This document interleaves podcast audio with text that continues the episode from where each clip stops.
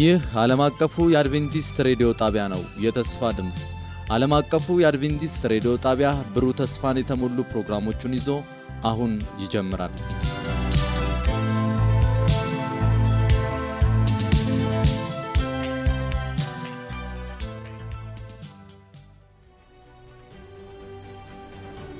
ከአሸናፊዎች በላይ የመነቃቃትና የመለወጥ የወንጌል ጥረት ፕሮግራም ለመጪው አንድ ወር በተከታታይ ከጠዋቱ 12 ሰዓት ተኩል እስከ አንድ ሰዓት በየምሽቱ ከሁለት ሰዓት እስከ ሁለት ሰዓት ተኩል ይተላለፋል። ይህን ዝግጅት በቤተሰብ በቤተ ክርስቲያንና በጎረቤት በመሰባሰብ በመስማት መነቃቃትና ተሃድሶ እንዲሆንላችሁ ሁላችሁም ትባረኩ ዘንድ እናድማችኋለን። ለሚኖራችሁ ጥያቄና አስተያየት በመልእክት ሳጥን ቁጥር 145 በስልክ ቁጥር 0910 82 81 82 ብትደውሉልን ልናስተናግዳችሁ ዝግጁ ነን።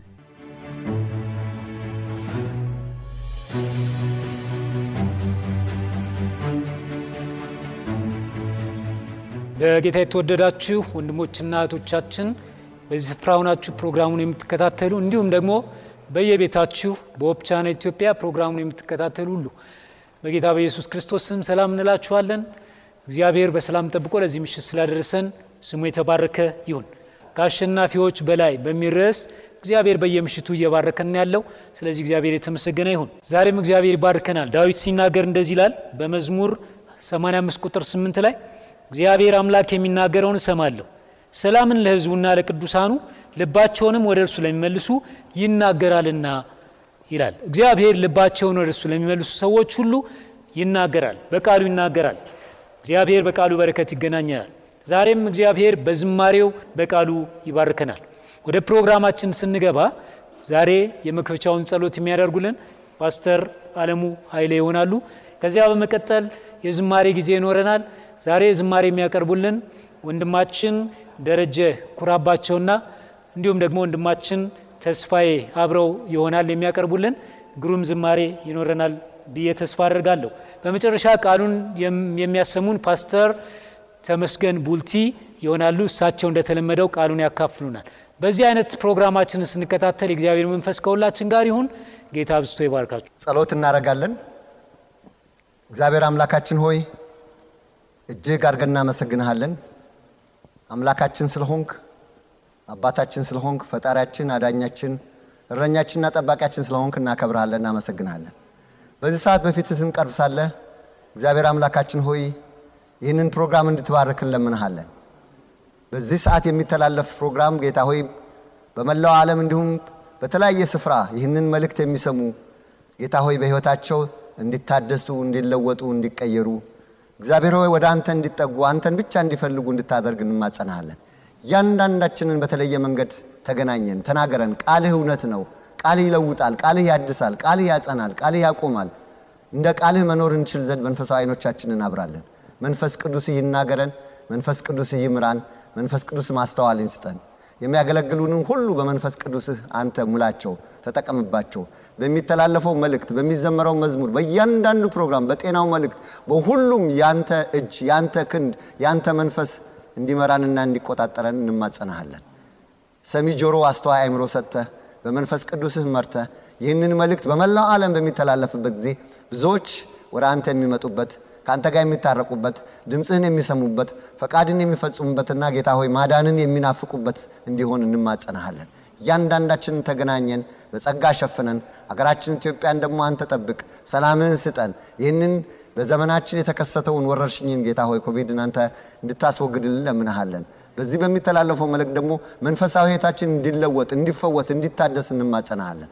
ያለ አንተ እኛ ተስፋ ቤሶች ነን። ነገር ግን ተስፋችን አንተ ነህና በአንተ ለሚተማመኑ አንተን ተስፋ ለሚያደርጉ እግዚአብሔር ሆይ መፍትሄ አለህና የዘላለም ሕይወት አለህና፣ ስለዚህ የዘላለም ሕይወት ጌታ ሆይ መናፈቅ እንችል ዘንድ መንፈሳዊ ዓይኖቻችን አብራለን። እንግዲህ ፕሮግራሙን ሁሉ ለአንተ አሳልፈን እንሰጣለን።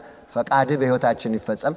በአብ በወልድ በመንፈስ ቅዱስ አሜን።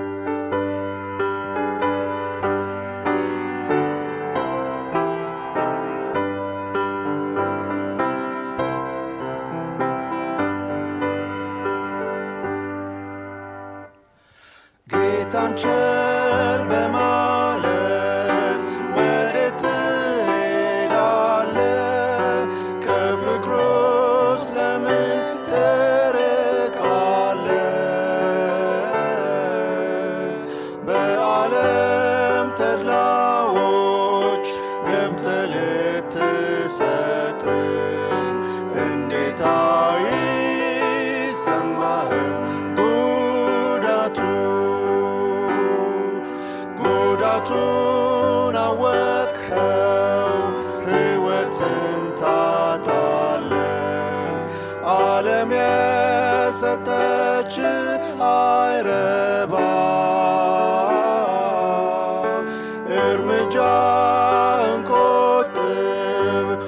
싸매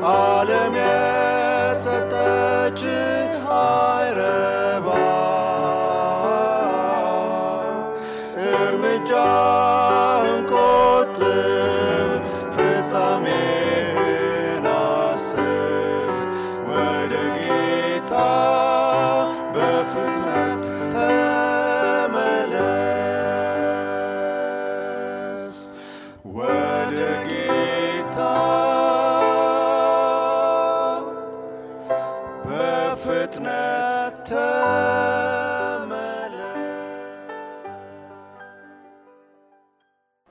በክርስቶስ ኢየሱስ የተወደዳችሁ ወገኖቼ እዚህም ሆናችሁ እንደዚሁም ደግሞ በሆፕ ቻናል ኢትዮጵያ በቴሌቪዥን መስኮል ይህን የእግዚአብሔርን ቃል የምትከታተሉት ሁሉ የክርስቶስ ኢየሱስ ሰላም ይድረሳችሁ። ዛሬ የጠበቀ ቃል ኪዳን በሚል ርዕስ ከእግዚአብሔር ቃል እናጠናለን። ግን በአጠቃላይ የምናጠናበት ርዕስ ከአሸናፊዎች በላይ ይላል። ወገኖቼ በኢየሱስ የሆነ ሰው ከማንኛውም ከአሸናፊ በላይ ይሆናል። ለጊዜው የተሸነፈ ቢመስልም ከአሸናፊዎች በላይ ነው። መጨረሻ ላይ የማታ ማታ ድል የእግዚአብሔርና የተከታዮቹ ነው። ስለዚህ ከአሸናፊዎች በላይ ነን። አንድ ታሪክ ስለ አንድ ሰው እንዲህ ሲል ተነገረ። የታወቀ ሰው ታሪክ ነው። ሰውየው ገና በአምስት ዓመቱ አባቱ ሞተበት። በ16 ዓመቱ ከትምህርት ቤት ወጣ። በ17 ዓመቱ ስራ ለመያዝ ሞክሮ ከስራም ተባረረ። ከአራት ስራዎች ተባሮ ነበር በ17 ዓመቱ። በ18ኛው ዓመቱ አገባ። በ18 ዓመቱ በዛውም የባቡር ጣቢያ ሰራተኛ ሆኖ እስከ 22 ዓመት ድረስ ይሰራ ነበር። ነገር ግን ደስተኛ አልነበረም። የተሳካ ህይወትም አልመራም። በአለቆቹም ፊት በሌሎችም ሰራተኞች ፊት እንደ ጥሩ ሰው አይታይም ነበር። ውትድርናም ገባ፣ ከዛም ተባረረ። የህግ ትምህርት ቤት ለመግባት አመልክቶ ነበር፣ አልተቀበሉትም። ኢንሹራንስ አሻሻጭ ሆኖ ተቀጠረ፣ ነገር ግን በዛም አልተሳካለትም። በ19 ዓመቱ ልጅ ወለደ። ይሁን እንጂ በ20 ዓመቱ ሚስቱ ጥላው ሄደች። የወለዱትንም ልጃቸውን ሴት ልጃቸውን ይዛበት ሄደች። ይህ ሰው በጣም ተስፋ ቆርጦ በዚህ ጊዜ በትንሽ ካፌ ተቀጥሮ የምግብ አብሳይ ሆኖ መስራት ጀመረ። ከጥቂት ጊዜ በኋላ ሴት ልጁን በግድ በማፈን ለመውሰድ ሞክሮ ሳይሳካለት ቀረ። ነገር ግን በመጨረሻ ላይ ባለቤቱን እንደምንም አሳምኗት ትዳራቸው እንዲቀጥልና በሰላም አብረው እንዲኖሩ አደረገ።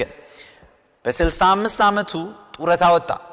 ጡረታ ሲወጣ የሰጡት ቼክ የመቶ አምስት ዶላር ቼክ ነበር። በጣም ነበር ያዘነው። ይህን ሁሉ ዓመት አገልግዬ ይሄ ነው የሚገባኝ ብሎ ማለት ነው። ከዚህ የተነሳ ህይወት ስለጨላለመበት መኖር አያስፈልገኝም አለ። በክፉ ውስጥ እርጅና ውስጥ መኖር አልፈልግም፣ በድህነት እርጅና ውስጥ መኖር አልፈልግም ብሎ ራሱን ለማጥፋት ወሰነ። ታሪኩ እንደሚናገረው ራሱን ከማጥፋቱ በፊት ግን ኑዛዜውን ጽፎ ማስቀመጥ ፈለገ። ቁጭ ብሎ ሲሰራ የነበሩትን ነገሮች አስታወሰ።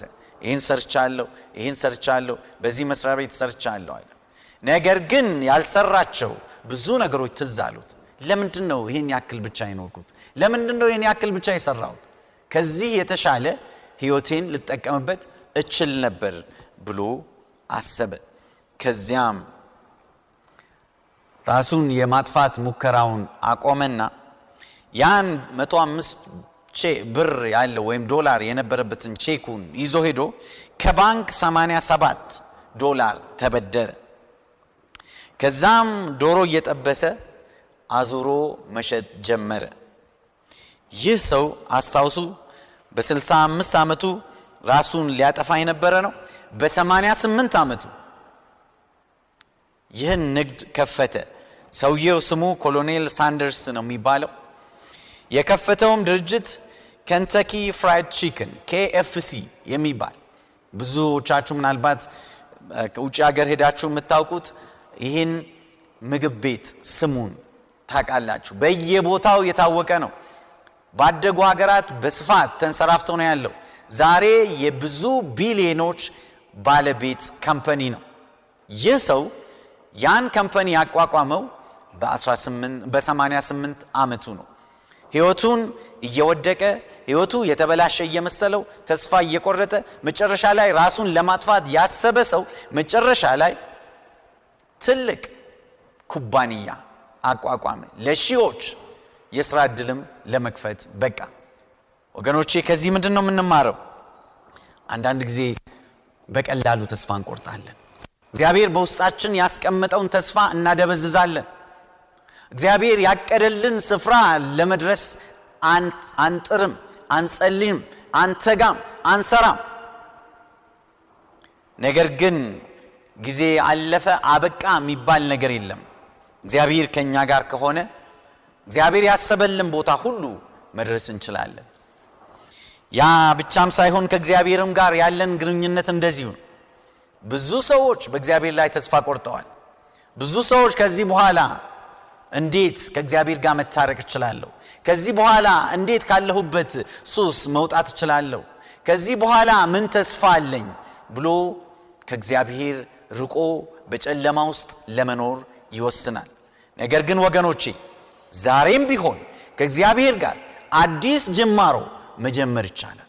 አዲስ ቃል ኪዳን መግባት ይቻላል። እግዚአብሔር ሁል ጊዜ እጆቹ ወደ እኛ የተዘረጉ ናቸው። ሊያድነን ሁሌ ይፈልጋል። አንዳችን እንድንጠፋበት አይፈልግም። ጌታ ኢየሱስ ላንተ ነው ደሙን ያፈሰሰው፣ ላንቺ ነው ደሙን ያፈሰሰው። በምንም መልኩ ሰይጣን የሚነግርሽን ማታለያ አትስሚ። ተስፋ የለሽም፣ ተስፋ የለህም የሚልህን አትስማ። ና ወደ ጌታ ኢየሱስ፣ ሕይወትህ እንደ አዲስ ይጀምራል። እግዚአብሔር ደግሞ የተበላሸውን ማደስ፣ የወደቀውን ማንሳት፣ የጠፋውን መመለስ ይችልበታል። የሚሳነው ነገር የለም። ጌታችን ኢየሱስ ፍቅሩ ሁሌ የሞቀ ነው። ምን ያክልም የራቃችሁ ቢመስላችሁ ወደ ክርስቶስ ተመለሱ ኑ።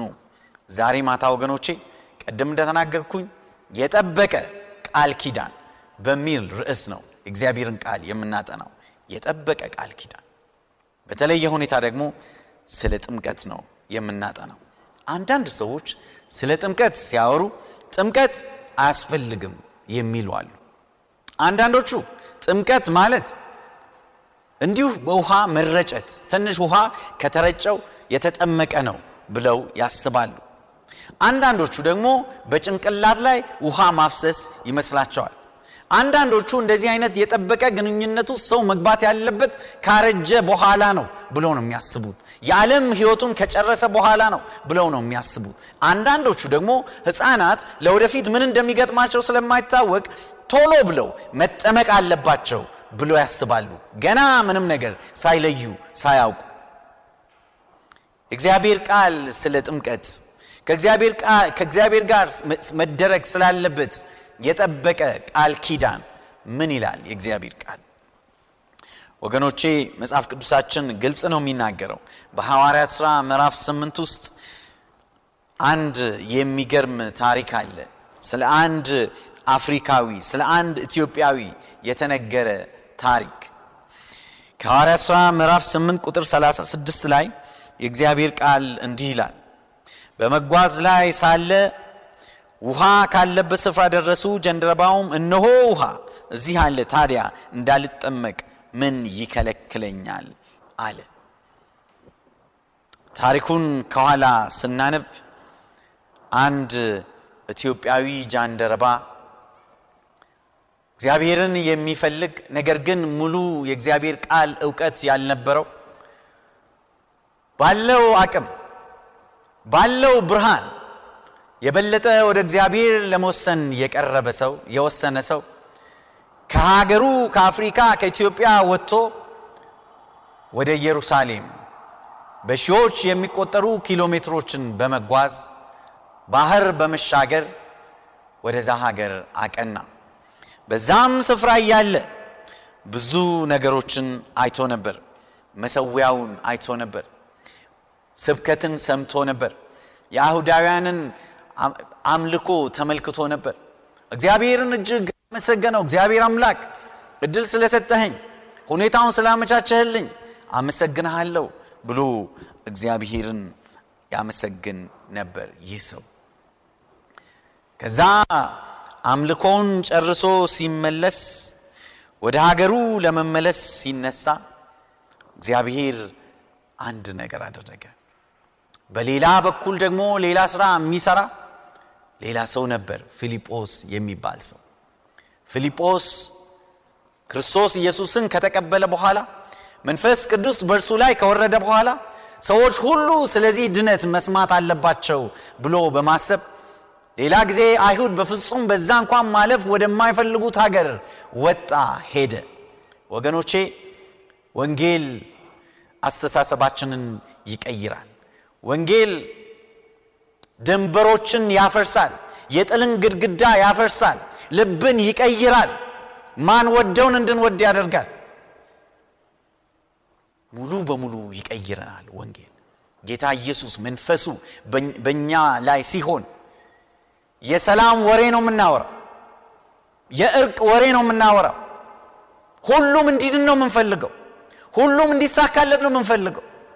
ዓለም፣ ሰይጣን፣ ስጋዊ አመለካከት ግን እኔው ብቻ ልለፍ ነው የሚለው። ለእኔው ብቻ ይሳካ ነው የሚለው። እኔው ብቻ ልዳን ነው የሚለው። የዳነ እግዚአብሔር መንፈስ ያደረበት ሰው ግን ሰው ሁሉ እንዲድን ነው የሚፈልገው ምክንያቱም የእግዚአብሔርም ሐሳብ ሰው ሁሉ እንዲድን ነው መንግሥተ ሰማያት ወገኖቼ ለሁላችንም በቂ ነው የኢየሱስ ክርስቶስ ደም ሁሉንም ያድን ዘንድ በቂ ነው አንድም ሰው ሊጠፋ አይገባውም ይህ ሰው ፊልጶስ ወደ ሰማርያ ሄደ። በዛ ሀገር ሄዶ ኢየሱስ ክርስቶስ ጌታ ነው። ሲጠበቅ የነበረው መሲህ መጥቷል። ተሰቅሎ ነበር ሞቶ ነበር ግን ተነስቷል። ሕያው ነው በእርሱ መኑ የመዳን መንገድ በእርሱ ብቻ ነው እያለ መስበክ ጀመረ። ከዛም ብዙ ሰዎች ጌታ ኢየሱስ ክርስቶስን ተቀበሉት። ከተማው በሙሉ ተነቃነቀ አዲስ ዜና ተሰማ አሕዛብ የተባሉት ድሮ ወደ ሰው የማይቀርቡት አይሁድ ከእነርሱ እጅ ውሃ እንኳን ወስደው የማይጠጡ የተረገሙ ተብለው የሚታሰቡ ሰዎች የእግዚአብሔር መንግሥት አካል በእግዚአብሔር የተወደዱ ሕዝቦች እንደሆኑ መልካም ዜና ሰሙ። ስለዚህ ክርስቶስ ኢየሱስን ለመቀበል ልባቸውን ከፈቱ። ብዙ ሰው ያን ወንጌል ስብከት እየሰማ ደስ እያለው እየዳነ ወደ ፊልጶስ እየመጡ ክርስቶስን እየተቀበሉ ደስ ብሏቸው እርሱም በስራው ስራ በስቶበት እየሰራ በነበረበት መሃል መንፈስ ቅዱስ ለፊልጶስ ሹክ አለው። እግዚአብሔር መልአክ እንዲህ አለው። በሐዋርያ ሥራ ምዕራፍ 8 ከቁጥር 26 ጀምሮ የጌታን መልአክ ፊልጶስን ተነስ ተነስተህ በደቡብ በኩል ከኢየሩሳሌም ወደ ጋዛ በሚያወርደው በምድረ በዳው መንገድ ሂድ አለው። እሱም ተነስቶ ሄደ። እነሆ የኢትዮጵያ ንግሥት የህንደኬ ባለሟልና የሀብት ንብረቷ ሁሉ አዛዥ የሆነ አንድ ኢትዮጵያዊ ጃንደረባ አገኘ። ይህም ሰው ሊሰግድ ወደ ኢየሩሳሌም መጥቶ ነበር ሲመለስም በሰረገላው ተቀምጦ የነበረው ያነብ የነበረው የነቢዩን የኢሳያስን መጽሐፍ ነበር ይላል። እግዚአብሔር መንፈስ ለዚህ አንድ ኢትዮጵያዊ ለዚህ አንድ አፍሪካዊ ሰው ግድ አለው። የሰማርያ ሰዎች ብዙዎች ወንጌልን እየሰሙ የሚያስደስት ሁኔታ ውስጥ ነበሩ። ፊልጶስም ደስ እያለው ነበረ። ነገር ግን መንፈስ ቅዱስ በመልአኩ በኩል ሂድ ውጣ ከሰማርያ ውጣ። ወደ ጋዛ ወደሚወስደው መንገድ ሂድ ወደ ምድረ በዳው። ለምን ሲባል አንድ ሰው አለ? ስራ አለኝ አንድ ሰው። እግዚአብሔር ወገኖቼ ሁሉ ሰው እንዲድን ይፈልጋል። ነገር ግን ደግሞ የእግዚአብሔር ችግር የቁጥር ችግር አይደለም። ለእያንዳንዳችን ግድ አለው። የትም ብትሆን ምንም ያክል በሰው አይን ቦታ የሌለህ ብትሆን ባዳ ብትባል እግዚአብሔር አምላክ ስለ አንተ ግድ ይለዋል ወንድሜ። እግዚአብሔር አምላክ ስለ አንቺ ያስባል እህቴ። ስለዚህ አንድ ሰው እግዚአብሔር አሰበ። ለነገሩ ሳስበው የሁለቱንም ልብ መንፈስ ቅዱስ ያዘጋጅ ነበር። ይህ ሰው ከኢየሩሳሌም ሲመለስ በኢየሩሳሌም ከተማ አንድ መጽሐፍ ገዝቶ እየተመለሰ ነው። ያም መጽሐፍ የነቢዩ የኢሳያስ ጥቅል መጽሐፍ ነበር። ያኔ የተጠረዘ መጽሐፍ የለም። ጥቅል መጽሐፍ ነበር። ያን ጥቅል መጽሐፍ እያነበበ ይሄድ ነበር። ይህ ሰው ሁሉን እውነት ያልተገነዘበ ቢሆንም ልቡ ግን እግዚአብሔርን ይፈልግ ነበር። ልባችሁ እግዚአብሔርን የሚፈልግ ከሆነ እግዚአብሔር ያገኛችኋል። ምክንያቱም ልባችሁ እግዚአብሔርን እንዲፈልግም ያደረገው የመንፈስ ቅዱስ ቅስቀሳ ነው። እርሱን የቀሰቀሳችሁ ታዲያ ዛሬ ምሽት የምላችሁ ወገኖቼ የበለጠ ልባችሁን ለእግዚአብሔር ክፈቱ። ያወቃችሁት ብቻ ላይበቃ ይችላል። የእግዚአብሔር ብርሃን እንደ ቀጥር ፀሐይ እንዲወጣላችሁ ልባችሁን የበለጠ ክፈቱ። የእግዚአብሔርን ቃል የበለጠ መርምሩ። አዲስ እውነት ስታገኙ ልባችሁ የተከፈተ ይሁን እግዚአብሔር የበለጠ ያስተምራችኋል ወደ ክብሩም ያስጠጋችኋልና ስለዚህ ይህ ሰው ልቡ ይዘጋጅ ነበር ኢሳያስ 53ን ያነብ ነበር በሌላ በኩል ደግሞ እግዚአብሔር አምላክ ፊልጶስን ይቀሰቅሰው ነበር። እግዚአብሔር ጴጥሮስን አይደለም የላከው። ገና ጴጥሮስ በሐዋርያት ሥራ ምዕራፍ 10 ላይ በስንት መከራ በመንፈስ ቅዱስ ወደዛ መቶ አለቃ ተልኮ ልቡ ገና አልተቀየርም ነበር። ለአሕዛብ የነበረው አመለካከት ፍጹም ስህተት ነበር። ወደ እነርሱ ቤት መግባት አይፈልግም ነበር። ከእነርሱ ጋር መጨባበጥ አይፈልግም ነበር። እንኳን ኢትዮጵያዊ እዛው የነበሩት አውሮፓውያንንም የዛው ሀገር ሰዎችም ነገር ግን አይሁድ ያልሆኑትን ጎረቤት ሀገሮቹን በፍጹም በእጁ መጨበጥም አይፈልግም ነበር ጴጥሮስ። ነገር ግን መንፈስ ቅዱስ በፊልጶስ ላይ ሲወርድ ወደዛ እነኛ አሕዛብ ወደሚባሉት ወደ ሰማሪያ ሰዎች ሄዶ ነበር። እነርሱ ጌታን ሲቀበሉ በጣም ተገርሞ ነበር። አሁን እግዚአብሔር እዛ ካዘጋጀው በኋላ ወደዚህ ኢትዮጵያዊ ሰው ደግሞ ላከው። ማን ያውቃል ወንድሜ፣ ዛሬ ምሽት ይህን ቃል እየሰማ ያለው በአጋጣሚ አይደለም። በአጋጣሚ አይደለም። በዚህ ቴሌቪዥን መስኮት ይህ ቃል እንዲሰበክልህ እግዚአብሔር ሁኔታውን ያመቻቸው። ማን ያውቃል እግዚአብሔር ልብህን ሲያዘጋጅ ነበር። ማን ያውቃል በልብህ ብዙ ጥያቄዎች አሉ ከነበርክበት ቦታ ያልተመለሱልህ እግዚአብሔር እንዲገልጽልህ የምታስበው መንፈስ ቅዱስ ሁሌ የሚቀሰቅስህ የሚጠይቅህ ሰላም የሚነሳህ ነገሮች ይኖራሉ አምናለሁ። ምክንያቱም የእግዚአብሔር ቃል እንዲሁ ከአፉ አይወጣም፣ በባዶም ወይም በከንቱም ወጥቶ ወደ እርሱ አይመለስም።